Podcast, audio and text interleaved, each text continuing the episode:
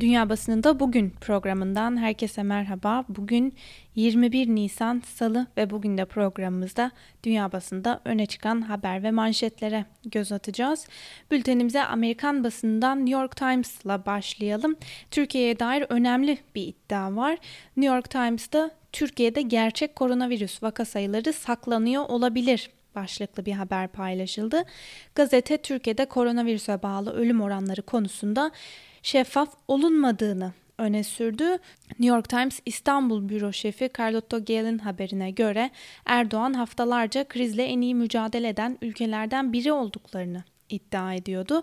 Başkanlık sarayı hastanelerden ve mezarlıklardan sağlanan raporların neredeyse hiç bulunmamasını sağlayarak özenle düzenlenmiş bir propaganda kampanyası başlattı. Sosyal medyada konuşan e, doktorlar tepki çekti ve hatta Mart ayında 410 kişi kışkırtıcı ve küfürlü paylaşımlar yaptıkları gerekçesiyle gözaltına alındı. İstanbul'da son 2 senedir yaşanan ölüm sayılarını inceleyen New York Times bu seneki 9 Mart 12 Nisan aralığında ortalamadan 2100 fazla kişinin hayatını kaybettiğini tespit etti ki bu da yetkililerin koronavirüse bağlı hayatını kaybettiğini duyurduğu kişi sayısından çok daha fazla denilmiş. Haberde 2100 kişinin de koronavirüsten öldüğüne dair kesin bir kanıt bulunmasa da yükselişin salgın günlerinde yaşandığına dikkat çekti. The Times'ın haberine göre ise Türkiye'de vakalar ilk kez 17 Mart tarihinde duyuruldu. Ancak Times'ın araştırmasına göre ölüm vakalarının duyurulduğu tarihte İstanbul'daki ölüm oranları önceki senelere göre ortalamanın zaten çok üstündeydi. Dolayısıyla virüsün duyurulduğu tarihten çok daha önce ülkeye girdiği düşünülüyor. Cumhurbaşkanı Erdoğan ilk ölüm vakalarının duyurulduğu tarihten bu yana gerekli bütün önlemleri aldıklarını söylüyor. Ancak ekonominin en azından bir kısmını işler halde tutmak için ülke çapında tam bir karantina kararı da vermekten kaçınıyor denilmiş haberde. Amerikan basından Washington Post'ta yer alan bir habere de kısaca göz atalım. Trump koronavirüs nedeniyle ABD'ye göçü askıya alıyor başlıklı habere göre Dünya Sağlık Örgütü'nün daha en kötüsünü görmedik açıklamasından sonra ABD Başkanı Donald Trump koronavirüs salgınının neden olduğu ekonomik tahribatta Amerikan vatandaşlarının işlerini korumak için ülkeye göçü geçici olarak askıya alacağını açıkladı. Trump atılacak bu adımın ülkeyi görünmez düşmandan koruyacağını söyledi. Bu nitelikte bir yürütme emri e, başkanın göç konusundaki düşüncelerini daha önce görmediğimiz, deneyimlemediğimiz bir uç noktaya götürecektir denilmiş haberde. İngiliz The Guardian'da aynı konuyu gündemine taşımış. Trump salgın nedeniyle ABD'yi göçü askıya alacağını söyledi. Başlıklı habere göre Trump Twitter hesabından yaptığı açıklamada ABD'ye göçü geçici süreliğine askıya alan bir kararname imzalayacağını duyurdu. Ancak söz konusu kararnameyi ne zaman imzalayacağı ve kapsamının ne olacağı henüz bilinmiyor denilmiş haberde. İngiliz yayın kuruluşu BBC'de yer alan birkaç haberi de sizlere aktaralım. Koronavirüs salgını ABD ekonomisini durma noktasına getirirken seçim sürecinde olumsuz etkileyebilir başlıklı haberde Kasım ayında yapılması planlanan başkanlık seçiminin Cumhuriyetçi adayı mevcut başkan Donald Trump.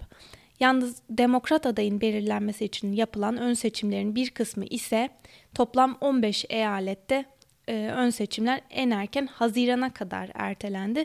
Bu da Kasım'daki seçimlerinde teknik olarak ertelenebileceği yorumuna neden oldu denilmiş haberde. Bültenimize İngiliz yayın kuruluşu Independent'la devam edelim. Salgının merkezi ve en çok can kaybının yaşandığı ülke olan ABD'de federal yönetim ve eyalet yönetimleri arasında testlerin sorumluluğunun kimde olduğu tartışması haftalardır devam ediyordu. Ee, bugün paylaşılan habere göre Trump ve eyalet valileri arasında test kapasitesi krizi başlıklı bir haber paylaşıldı. Habere göre ABD Başkanı Donald Trump Twitter hesabından yaptığı paylaşımla COVID-19 testleri ve solunum cihazları konusunda eyalet valilerine bir kez daha yüklendi. Trump şimdi bu demokrat valiler test test test diyor. Yine çok tehlikeli siyasi bir oyun oynuyorlar. Testleri federal hükümet değil eyaletler yapmalı Ama biz yine de valilerle çalışacağız ve testlerin yapılmasını sağlayacağız. Çok karmaşık olan binlerce solunum cihazının üretimiyle kıyaslandığında test üretimi çok basit kalıyor ifadelerini kullandı denilmiş haberde. Independent'tan Memun Fendi'nin yorumunun satır başlarına da kısaca göz atalım. 2016 yılında İngiltere hükümeti ülkesinde koronavirüs salgınına benzer bir salgına hazırlık olarak bir nevi tatbikat yapmıştı. Hükümetin tüm kurumları ile katıldığı bu tatbikatta İngiltere'nin herhangi bir salgına hazır olduğu sonucuna varıldı. Sonra koronavirüs salgını başladı ve İngiliz sağlık sisteminin günde 20 binden fazla test yapamadığı ortaya çıktı. Solunum cihazları hatta doktor ve hemşirelere önlük temin etme konusunda ciddi bir eksiklik yaşadığı ortaya çıktı. Büyük Britanya'nın gücünü korona gözler önüne serdi. Zira devlet sağlık ekipmanlarını ve özellikle de sağlık ekiplerinin önlük gibi ihtiyaçlarının büyük bir bölümünü Çin ve Hindistan'dan satın alıyordu. Bugün İngiltere yönetecek birini bulamadığı yerel fabrikalarını yeniden aktif hale getirmeye çalışıyor. Salgın ve devletin kendisini yönetme ve mücadele etme kabiliyeti devletin gücü ya da zayıflığının birinci göstergesi haline geldi demiş yazısında.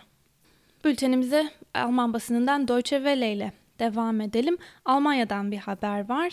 Almanya Başbakanı Angela Merkel koronavirüse karşı alınan sıkı önlemlerin daha hızlı bir şekilde gevşetilmesini isteyenleri uyardı. Merkel daha yolun başındayız, doruğa ulaşmamıza daha var dedi. Bugün yürürlüğe giren gevşetme adımlarının enfeksiyon rakamlarına etkisini ancak 14 gün sonra görebileceğiz diye konuştu denilmiş haberde. Deutsche Welle'de yer alan bir diğer haberle devam edelim. Ee, Türkiye kökenliler arasında Erdoğan'a destek neden yüksek? Başlıklı bir haber var. Almanya'nın önde gelen düşünce kuruluşlarından Bilim ve Siyaset Vakfı'nın Türk göçmenlerinin AKP'ye ve Cumhurbaşkanı Recep Tayyip Erdoğan'a desteğinin nedenlerini mercek altına aldığı araştırmasını yayımladı. Sosyolog Sinem Adar tarafından hazırlanan çalışma ilginç sonuçlar ortaya koydu. Adar'a göre Türkiye kökenli göçmenlerin ve onların Almanya'da doğmuş çocuklarının yoğunluklu olarak AKP'ye ve Erdoğan'a oy veriyor olmalarının başlıca üç nedeni var.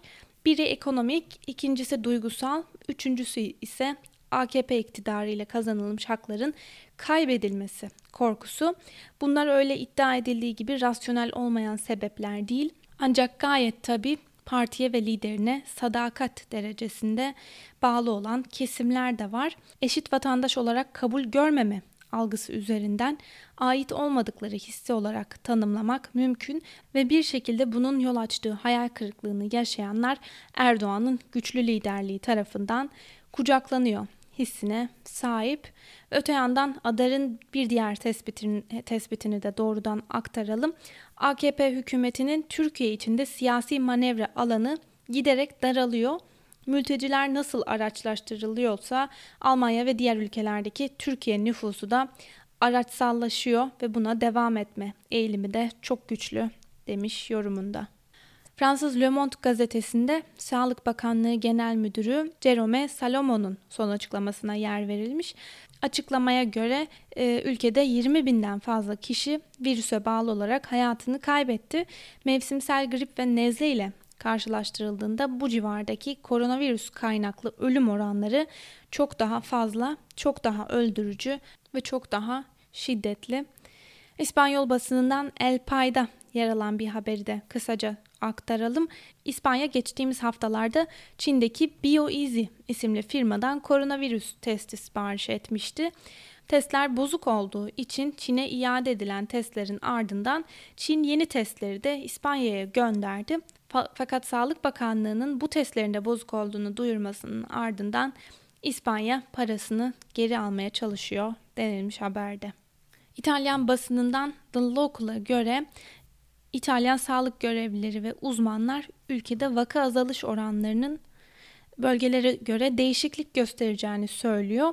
Bazı bölgelerde vaka sayıları yakın zamanda azalmaya başlayacakken belirli bölgelerde ise yeni vakaların ortaya çıkmasının durması için en erken Haziran'a kadar beklenmesi gerekeceği tahmin ediliyor. İtalya bölgelerindeki sağlık Durumu Ulusal Gözlemevi'nin yeni bir raporuna göre vaka sayıları ilk olarak güneydeki Basilicata'da ve İtalya'nın merkezindeki Umbria'da bitecek ve bununla birlikte Lombardiya gibi vaka sayılarının yüksek olduğu bölgeler için yeni vakaların en erken Haziran sonuna kadar ortaya çıkmaya devam edeceği tahmin ediliyor denilmiş haberde. Bültenimize Euronews'la devam edelim. Dünya Sağlık Örgütü'nden yeni bir açıklama geldi.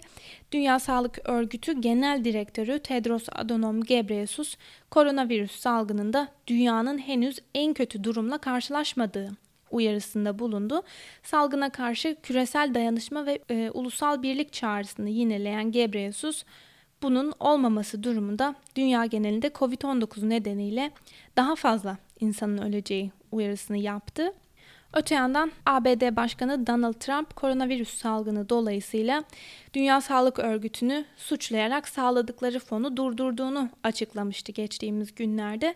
ABD Hastalık Kontrol ve Önleme Merkezi'nden 15 personelin Ocak ayından bu yana Dünya Sağlık Örgütü'nde geçici olarak görevlendirildiğini aktaran Gebreyesus, ABD Hastalık Kontrol ve Önleme Merkezi çalışanlarının bizimle olmasının anlamı birinci günden itibaren ABD'den bir şey saklamadığımız anlamına geliyor.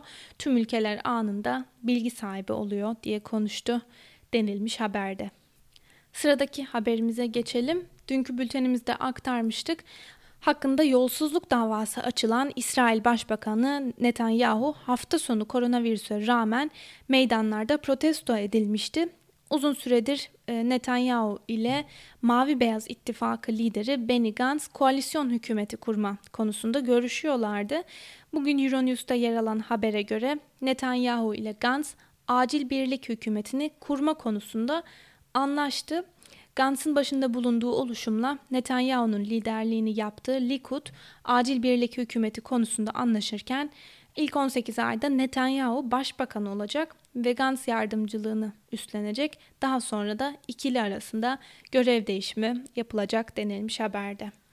Ve bugün de bültenimizin sonuna doğru yaklaşırken Rus basınında öne çıkan haberleri de kısaca göz atalım. Sputnik'te yer alan bir habere göre Rusya Devlet Başkanı Putin koronavirüsün yayılma hızını yavaşlatmayı başardıklarını ancak henüz salgının tepe noktasının geride kalmadığını belirtti.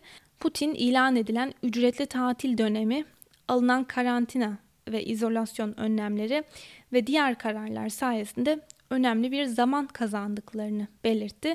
Böylece salgının yayılma temposunu kırdıklarını ve sağlık sistemini yeniden yapılandırmayı başardıklarını söyledi. Ve öte yandan İran Dışişleri Bakanlığı basın dairesinden yapılan açıklamaya göre Dışişleri Bakanı Zarif Suriye Devlet Başkanı Beşar Esad'la Şam'da gerçekleştirdiği görüşme sırasında Rusya, İran ve Türkiye'nin yakın zamanda Suriye Anayasa Komitesi ve İdlib'deki durumun ele alınacağı Astana formatlı görüşme planladıklarını ifade etti denilmiş haberde. Ve son olarak Rus basınından Moscow Times'ın haberine göre ülkede vaka sayısı 47.120'ye yükseldi. Bugüne kadar 405 kişi hayatını kaybetti ve yoğun bakımda tedavisi devam, devam eden hasta sayısı da 700. Öte yandan başkent Moskova'nın lüks kliniklerinin de savaş alanına döndüğü belirtilmiş. Bir klinik sahibinin söylediğine göre burası geçen haftaya göre özel hastaların gelebildiği lüks bir klinikken şu anda boş bir yatak bile yok denilmiş haberde. Sevgili Özgürüz Radyo dinleyicileri bu haberle birlikte bugünkü programımızın da sonuna geldik. Yarın aynı saatte görüşmek dileğiyle. Şimdilik hoşçakalın.